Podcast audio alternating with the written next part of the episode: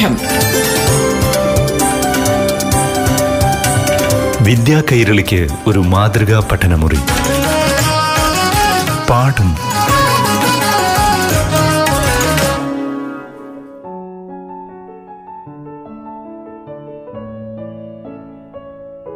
പ്രിയപ്പെട്ട കൂട്ടുകാരെ പാഠം ക്ലാസ്സിലേക്ക് എല്ലാവർക്കും സ്വാഗതം.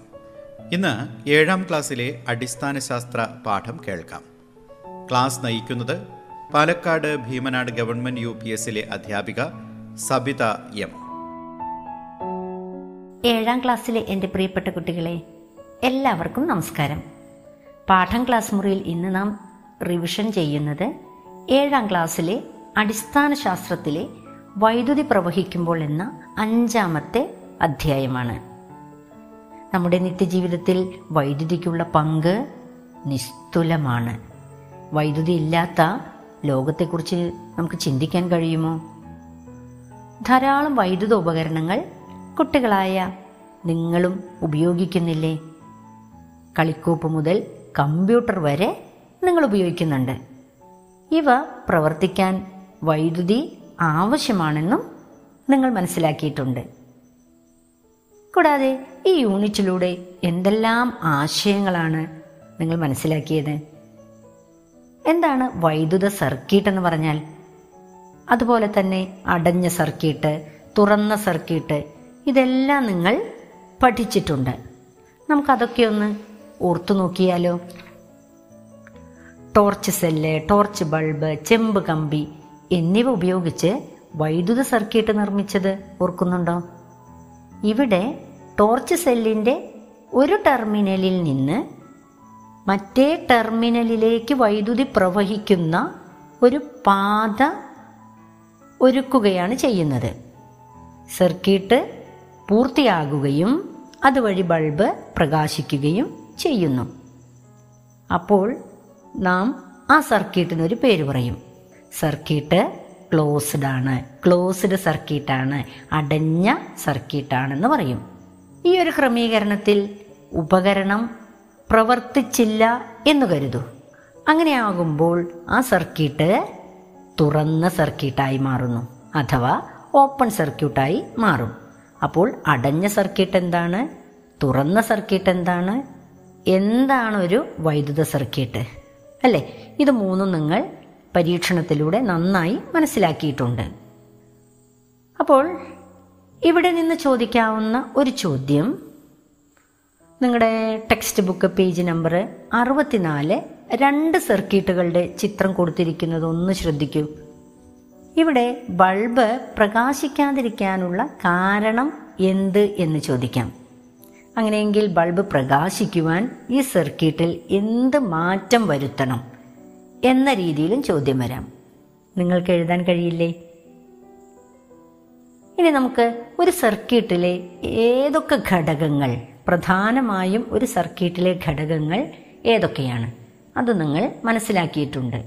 ഏതൊക്കെയാണ് ഒരു സർക്യൂട്ടിലെ പ്രധാനപ്പെട്ട ഘടകങ്ങൾ? ഒന്ന് വൈദ്യുതി നൽകുന്ന ഒരു സ്രോതസ് ഉണ്ടായിരിക്കും.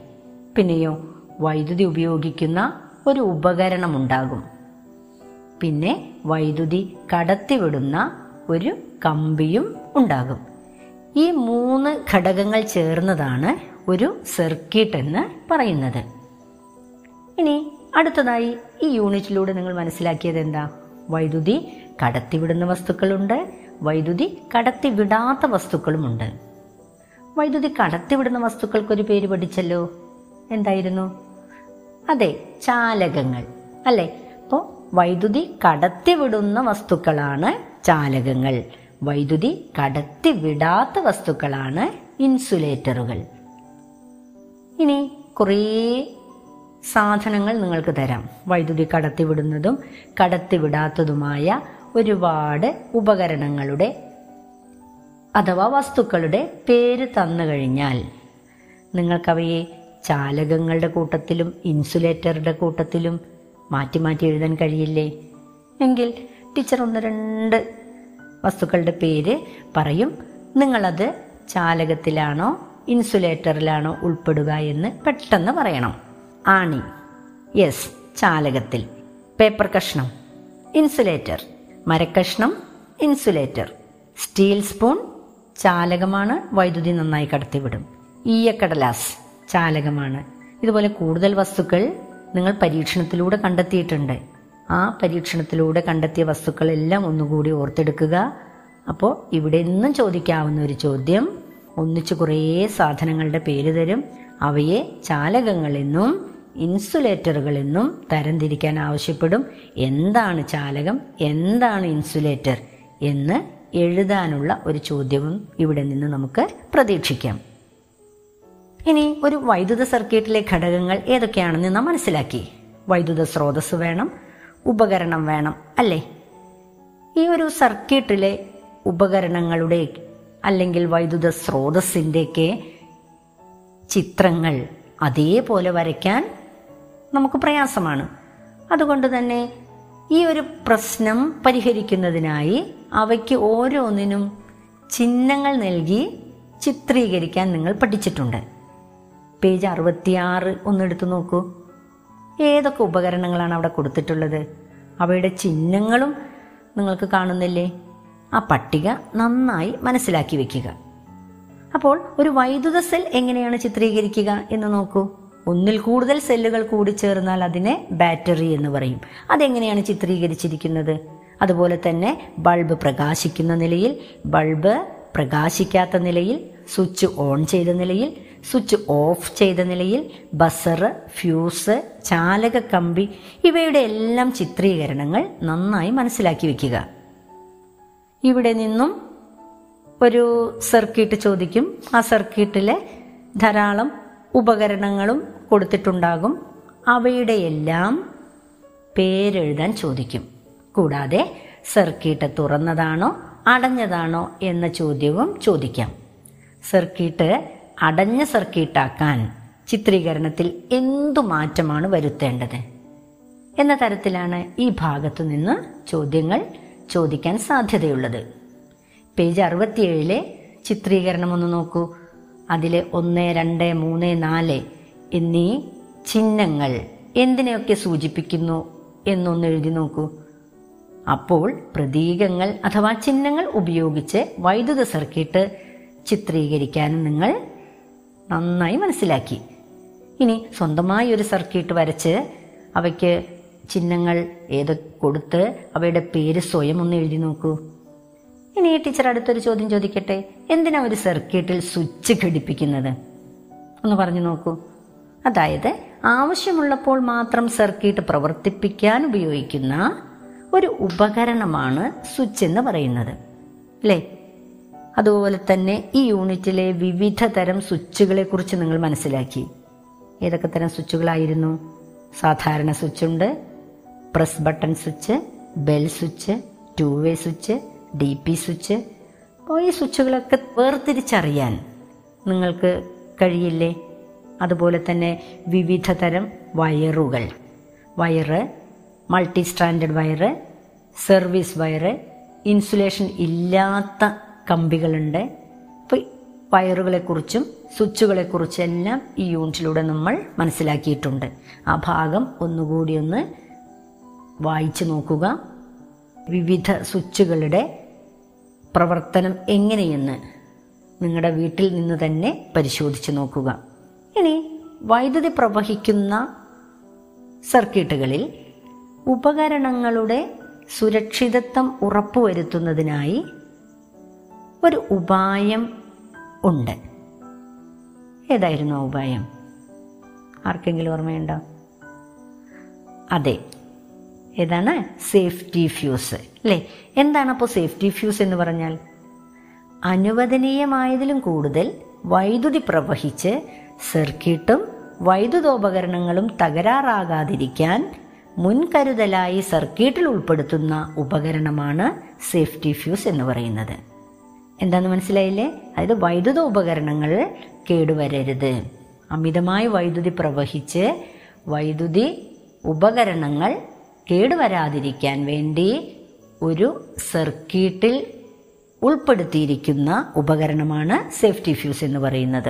അപ്പോൾ വീടുകളിൽ ഇന്ന് ഫ്യൂസിന് പകരം ഉപയോഗിക്കുന്ന പ്രധാനപ്പെട്ട ഉപകരണമാണ് എം സി ബി അല്ലേ മിനിയേച്ചർ സർക്യൂട്ട് ബ്രേക്കർ എന്ന് പറയുന്നത്. അതുപോലെ തന്നെ ഇ എൽ സി ബി ഇതൊക്കെ നിങ്ങൾ പഠിച്ചിട്ടുണ്ട്. ആ ഭാഗം നന്നായി ഒന്നുകൂടി മനസ്സിലാക്കുക. ഇനി ഫ്യൂസ് വയർ കരിഞ്ഞാൽ ഫ്യൂസ് വയർ ബന്ധിപ്പിക്കാൻ എത്ര പേർക്കറിയാം?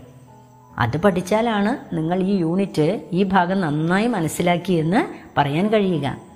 അതുപോലെ ട്രാൻസ്ഫോർമറിലെ ഫ്യൂസ് മെയിൻ സ്വിച്ചിലെ ഫ്യൂസ് പവർ പ്ലഗിലെ ഫ്യൂസ് എം സി ബിയിലെ ഫ്യൂസ് വീടുകളിലെ വൈദ്യുത സർക്യൂട്ടിൽ ഉപയോഗിക്കുന്ന ഫ്യൂസ് എന്നിവ നന്നായി നിരീക്ഷിക്കുക. എല്ലാതും ഒരുപോലെയാണോ എന്ന് നോക്കുക. അവയുടെ വ്യത്യാസം മനസ്സിലാക്കുക. സ്വന്തമായി ഫ്യൂസ് വയർ ബന്ധിപ്പിക്കാൻ എന്ത് ചെയ്യണം? എല്ലാവർക്കും കഴിയണം. പാഠം. വിദ്യാ കൈരളിക്ക് ഒരു മാതൃകാ പഠനമുറി. പാഠം ഒരിടവേളയ്ക്ക് ശേഷം തുടരും.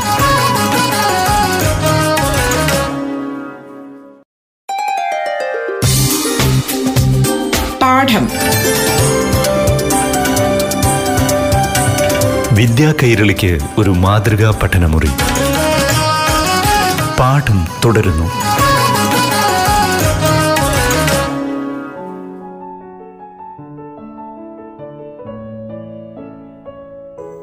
ഒരു വൈദ്യുത സർക്യൂട്ട് എന്തെന്നും ഒരു സർക്യൂട്ട് എങ്ങനെ സ്വന്തമായി നിർമ്മിക്കാമെന്നും നിങ്ങൾ മനസ്സിലാക്കി കഴിഞ്ഞു.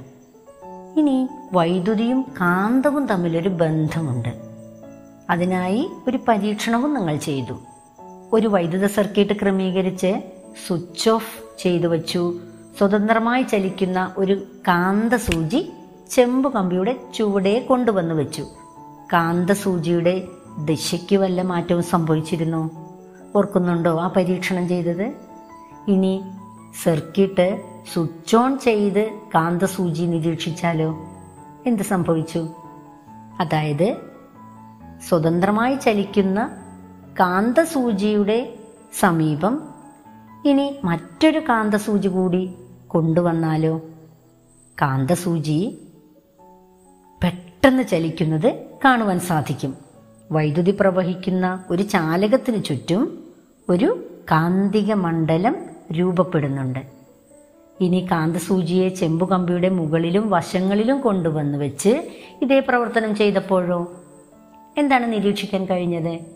അവിടെയും എന്ത് സംഭവിച്ചു? കാന്തസൂചി ചലിക്കുന്നത് നിങ്ങൾ ശ്രദ്ധിച്ചു. എന്തായിരുന്നു ഇതിന് കാരണം? വൈദ്യുതി പ്രവഹിക്കുന്ന ഒരു ചാലകത്തിന് ചുറ്റും ഒരു കാന്തിക മണ്ഡലം ഉണ്ടാകുന്നുണ്ട്. ഈ ഒരു തത്വം കണ്ടെത്തിയത് ആരായിരുന്നു? ആ ശാസ്ത്രജ്ഞന്റെ പേര് ഓർത്തെടുക്കാൻ കഴിയുന്നുണ്ടോ? ആരായിരുന്നു? ക്രിസ്ത്യൻ ഈസ്റ്റഡ് എന്ന ശാസ്ത്രജ്ഞനായിരുന്നു. അല്ലേ? വൈദ്യുതിയും കാന്തികതയും തമ്മിലുള്ള ബന്ധം പ്രയോജനപ്പെടുത്തിയാണ് വൈദ്യുത കാന്തങ്ങൾ നിർമ്മിക്കുന്നത്. നിങ്ങൾ വൈദ്യുത കാന്തം നിർമ്മിച്ചു നോക്കിയോ? എങ്ങനെയാ വൈദ്യുത കാന്തം നിർമ്മിക്കുക? ടെക്സ്റ്റ് ബുക്ക് പേജ് നമ്പർ അറുപത്തി ഒമ്പതിൽ കൃത്യമായി വൈദ്യുത കാന്തം നിർമ്മിക്കുന്ന വിധം പറഞ്ഞിട്ടുണ്ട്. എഴുപത്തഞ്ച് സെന്റിമീറ്റർ നീളമുള്ള ഒരു കവചിത ചെമ്പുകമ്പി എടുത്ത് ഒരു ഇരുമ്പാണിയുടെ ഒരറ്റം മുതൽ മറ്റേ അറ്റം വരെ അടുപ്പിച്ച് ചുറ്റുക. കമ്പിയുടെ രണ്ടറ്റത്തുമുള്ള ഇൻസുലേഷൻ മാറ്റി ഒരു ബാറ്ററിയുമായി ബന്ധിപ്പിക്കുക. ഏതാനും ഒട്ടു സൂചികൾ ആണിക്കരികിൽ കൊണ്ടുവന്ന് നോക്കി. എന്ത് ചെയ്തു? ആണിക്ക് കാന്തിക ഗുണം താൽക്കാലികമായി ലഭിച്ചു. ആണികൾ ആണിയിലേക്ക് ആ പിന്നുകൾ ആകർഷിച്ചത് നാം കണ്ടു. അല്ലേ? ഇനി വൈദ്യുത ബന്ധം വിച്ഛേദിച്ചപ്പോഴോ? മുട്ടുസൂചികൾ ആണിയിൽ നിന്നും വേറിട്ട് പോകുന്നത് നാം മനസ്സിലാക്കി. ഇങ്ങനെ നമുക്ക് എന്ത് ചെയ്യാം? വൈദ്യുതി ഉപയോഗിച്ച് നമുക്ക് താൽക്കാലികമായി കാന്തം ഉണ്ടാക്കുവാൻ കഴിയും. അപ്പോൾ ഇവിടെ നിന്ന് ചോദിക്കാവുന്ന ഒരു ചോദ്യം ശ്രദ്ധിച്ചു കേട്ടോളൂ. ലീനമോൾ ഒരു വൈദ്യുത കാന്തം നിർമ്മിക്കുന്നതിനുള്ള പ്രവർത്തനത്തിലാണ്. ആണിയിൽ ചെമ്പുകമ്പി ചുറ്റിയ ശേഷം ബാറ്ററിയുമായി ബന്ധിപ്പിച്ചു. ആണിയുടെ ഒരഗ്രത്തിന് സമീപം ഏതാനും മൊട്ടുസൂചികൾ കൊണ്ടുവന്നു. പക്ഷേ മൊട്ടുസൂചികളെ വൈദ്യുതകാന്തം ആകർഷിച്ചില്ല. എന്തായിരിക്കും കാരണങ്ങൾ? താഴെ കുറേ കാരണങ്ങൾ കൊടുത്തിട്ടുണ്ട്. അതിൽ ശരിയായവയ്ക്ക് നേരെ ടിക്കിടാനാണ് ചോദ്യം. ബാറ്ററിയുടെ ചാർജ് കുറവായിരിക്കും. ശരിയാണോ തെറ്റാണോ? ബാറ്ററിയുടെ ചാർജ് കുറഞ്ഞാലും വേണ്ട രീതിയിൽ വൈദ്യുത പ്രവാഹം ഉണ്ടാകില്ല. കാന്തിക മണ്ഡലം ശക്തി കുറഞ്ഞതായിരിക്കും. ശരിയാണ്. ഇനി ചാലക കമ്പിയുടെ വണ്ണം കൂടുതലായിരിക്കും. അതൊരു കാരണമാണോ? ഓർത്തു നോക്കൂ. അതുപോലെ ബാറ്ററിയുമായി ബന്ധിപ്പിച്ച ഭാഗത്തെ ഇൻസുലേഷൻ നീക്കം ചെയ്തിട്ടുണ്ടാകില്ല. ഇൻസുലേഷൻ കളഞ്ഞാൽ മാത്രമേ വൈദ്യുതി അതിലൂടെ പ്രവഹിക്കൂ. അതുപോലെ ബാറ്ററിക്ക് ചാർജ് കൂടുതലായിരിക്കും. ബാറ്ററിക്ക് ചാർജ് കൂടിയാൽ അതൊരു കാരണമാണോ? മുട്ടസൂചി ആകർഷിക്കാതിരിക്കാനുള്ള കാരണമാണോ? അല്ലേ അല്ല. അല്ലേ? ഇനിയോ ആണിയിൽ ചുറ്റിയത് ഇൻസുലേറ്റഡ് ചെമ്പുകമ്പിയല്ല അങ്ങനെ വരുമ്പോൾ പ്രശ്നമുണ്ടാക്കുമോ? ഓർത്തു നോക്കൂ. ഇനിയോ ആണിയിലെ ചുറ്റുകളുടെ എണ്ണം കുറവായിരിക്കും. ഇരുമ്പാണിയിൽ ചെമ്പുകമ്പി ചുറ്റിയാൽ കാന്തം ആകില്ല. ആണി തുരുമ്പ് പിടിച്ചതായിരിക്കും. അപ്പം ഈ കാരണങ്ങളിൽ ഏതൊക്കെയായിരിക്കും ശരിയാവുക എന്നതാണ് ചോദ്യം. എഴുതിക്കൂടെ നിങ്ങൾക്ക്? എന്തൊക്കെ കാരണങ്ങൾ കൊണ്ട്? ആണിയിൽ വൈദ്യുതകാന്തം അങ്ങോട്ട് സൂചി ആകർഷിച്ചില്ല എന്നുള്ളത് നിങ്ങൾക്ക് ഇനി എഴുതാൻ സാധിക്കും. ഇനി നോക്കൂ. വീടുകളിൽ എന്തെല്ലാം ഉപകരണങ്ങളിലാണ് ഈ വൈദ്യുതകാന്തങ്ങൾ പ്രയോജനപ്പെടുത്തുന്നത്?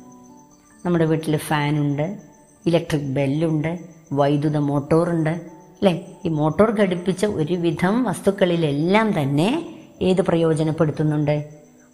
വൈദ്യുത കാന്തങ്ങൾ പ്രയോജനപ്പെടുത്തുന്നുണ്ട്. ഇനി നമ്മുടെ വീട്ടിലേക്ക് ആവശ്യമായ ഉപകരണങ്ങൾ പ്രവർത്തിപ്പിക്കാൻ വൈദ്യുതി വേണമെന്ന് നാം പഠിച്ചു. ഈ വൈദ്യുതി എവിടെ നിന്നാണ് നമ്മുടെ വീടുകളിൽ എത്തുന്നത് നിങ്ങൾ ഒരു പത്രവാർത്തയൊക്കെ പഠിച്ചിട്ടുണ്ട് അല്ലേ? ഡാമിലെ ജലനിരപ്പ് താഴ്ന്നു ലോഡ് ഷെഡിങ് ആവശ്യമായി വന്നേക്കാം. അപ്പോൾ എന്താണ് ലോഡ് ഷെഡിങ്? എന്താണ് പവർ കട്ട്?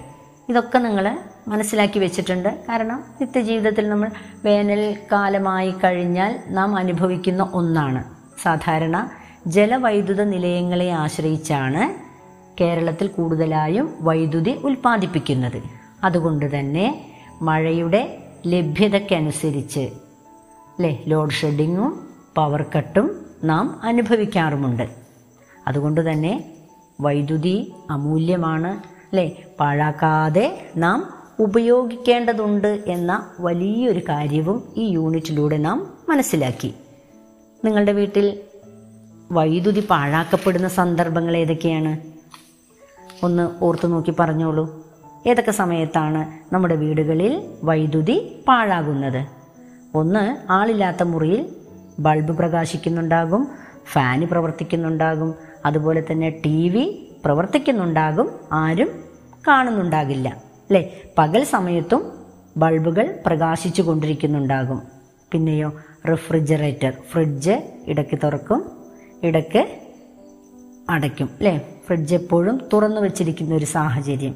അപ്പം ഇങ്ങനെ ഓരോ നമ്മുടെ ജീവിതത്തിൽ ഉണ്ടാകുന്ന പല സാഹചര്യങ്ങളിലും നാം അറിഞ്ഞും അറിയാതെയും എന്ത് ചെയ്യുന്നുണ്ട്? വൈദ്യുതി പാഴാക്കപ്പെടുന്നുണ്ട്. അപ്പോൾ ഇത്തരത്തിൽ വൈദ്യുതി പാഴാകാതിരിക്കാൻ വേണ്ടി നമുക്ക് എന്തൊക്കെ ചെയ്യാൻ സാധിക്കും എന്നുള്ളതാണ്. ഇത് പരീക്ഷയ്ക്ക് ചോദിക്കാവുന്ന ഒരു ചോദ്യമാണ്. നമ്മുടെ വീടുകളിൽ വൈദ്യുതി പാഴാക്കപ്പെടുന്ന സന്ദർഭം ഏതാണ്? അത് പാഴാകാതിരിക്കാൻ എന്തെല്ലാം കാര്യങ്ങളാണ് നിങ്ങൾക്ക് നിർദ്ദേശിക്കുവാനുള്ളത്? അല്ലേ? ചെയ്യാവുന്നതല്ലേ ഉള്ളൂ. സന്ധ്യ ആയി കഴിഞ്ഞാൽ എന്ത് ചെയ്യണം? ആറു മണിക്ക് ശേഷം ഉയർന്ന കൂടുതൽ വൈദ്യുതി ആവശ്യമുള്ള ഉപകരണങ്ങൾ പ്രവർത്തിപ്പിക്കാതിരിക്കുക. അതുപോലെ തന്നെ എപ്പോഴും ഫ്രിഡ്ജ് തുറക്കുകയും അടക്കുകയും ചെയ്യാതിരിക്കുക. ആവശ്യമില്ലാത്ത സമയത്ത് എന്ത് ചെയ്യണം? ബൾബ് ഫാന് ടി വി അല്ലേ? അതെല്ലാം പ്രവർത്തിപ്പിക്കുന്നത് ഒഴിവാക്കുക. ഒരേ സമയത്ത് ഇസ്തിരി ഇടുന്നതിനുള്ളതെല്ലാം ഒരേ സമയത്ത് ഇസ്തിരി ഇടുക. തുടങ്ങി ഒട്ടനവധി മാർഗങ്ങളിലൂടെ നമ്മുടെ വീട്ടിൽ ഉണ്ടാകുന്ന പാഴാക്കപ്പെടുന്ന വൈദ്യുതി നമുക്ക് എന്ത് ചെയ്യാം? ഒരു പരിധി വരെ പിടിച്ചു നിർത്താൻ നമുക്ക് സാധിക്കും. അതുപോലെ തന്നെ ഉപകരണങ്ങൾ തിരഞ്ഞെടുക്കുമ്പോഴും അതായത് നക്ഷത്രങ്ങളുടെ എണ്ണം നോക്കി വേണം. അതായത് ഊർജക്ഷമതയുള്ള വൈദ്യുത ഉപകരണങ്ങൾ മാത്രം വാങ്ങുന്നതിനുള്ള ഒരു ശ്രമം ഉണ്ടാവുക. അത് പ്രത്യേകം ശ്രദ്ധിക്കുക. Five star three star four star ഇതൊക്കെ നിങ്ങൾ കേട്ടിട്ടുണ്ടാകും. അപ്പോൾ അതിൽ ഊർജക്ഷമത കൂടിയത് ഏത് എന്നും എന്ത് ചെയ്യണം? കൃത്യമായിട്ട് തിരിച്ചറിയുകയും ഊർജക്ഷമത കൂടിയ വൈദ്യുതോപകരണങ്ങൾ തിരഞ്ഞെടുക്കുന്നതിനും ശ്രദ്ധിക്കുക. ഇനി ഷോക്കേൽക്കുന്ന സന്ദർഭങ്ങളാണ്. ധാരാളം സന്ദർഭങ്ങളിൽ നമുക്ക് ഷോക്കേൽക്കാറുണ്ട് അല്ലേ നനഞ്ഞ കൈകൊണ്ട് സ്വിച്ച് പ്രവർത്തിപ്പിക്കുക. അപ്പോൾ ഏതൊക്കെ സന്ദർഭങ്ങളിലാണ് വൈദ്യുത ഷോക്ക് ഏൽക്കുന്നത്? വൈദ്യുത ഷോക്ക് ഏറ്റാൽ തന്നെ അയാൾക്ക് നാം കൊടുക്കേണ്ട പ്രഥമ ശുശ്രൂഷയെക്കുറിച്ച് കൃത്യമായി അറിഞ്ഞിരിക്കണം. കാരണം പലപ്പോഴും നമുക്ക് സംഭവിക്കാവുന്ന ഒന്നാണ് എന്ത്? ഷോക്ക് ഏൽക്കുക എന്നുള്ളത്. അപ്പോൾ ഷോക്കേറ്റൽ ആദ്യം ചെയ്യേണ്ടത് വൈദ്യുത ബന്ധം വിച്ഛേദിക്കുക എന്നുള്ളതാണ്. ഇതിനു വേണ്ടി സ്വിച്ച് ഓഫ് ചെയ്യുകയോ ഫ്യൂസ് ഊരി മാറ്റുകയോ നമുക്ക് ചെയ്യാം. ഇവ സാധ്യമാവാത്ത പക്ഷം വൈദ്യുതി കടത്തിവിടാത്ത വസ്തുക്കൾ ഉപയോഗിച്ച് ഷോക്കേറ്റയാളെ തള്ളി മാറ്റണം ഗുരുതരമായ ഷോക്കാണെങ്കിൽ ഷോക്കേറ്റ ആളെ ഉടൻ തന്നെ ആശുപത്രിയിൽ എത്തിക്കുക ആവശ്യമെങ്കിൽ കൃത്രിമ ശ്വാസോച്ഛ്വാസം നൽകുക ശരീരം തടവി ചൂടാക്കുക ഹൃദയസ്പന്ദനം നിന്നു പോയാൽ ഉടൻ തന്നെ രണ്ട് കൈയും ഷോക്കേറ്റയാളുടെ നെഞ്ചിൽ മേൽക്കുമേൽ വെച്ച് ചേർത്തു വെച്ച് അമർത്തിവിടുക. ഹൃദയം സ്വയം പിടിക്കുന്നതുവരെ ഈ പ്രവർത്തനം തുടരുക. അപ്പോൾ വൈദ്യുത ഷോക്ക് എന്താണെന്നും ഷോക്കേറ്റാൽ ചെയ്യേണ്ട പ്രഥമ ശുശ്രൂഷ എന്ത് എന്നും കൃത്യമായിട്ട് പഠിച്ചു വെക്കുക. അത് ജീവിതത്തിൽ നിങ്ങൾക്ക് പ്രയോജനപ്പെടുത്താൻ തരത്തിൽ വേണം ആ ഭാഗം നിങ്ങൾ മനസ്സിലാക്കി വെക്കാൻ.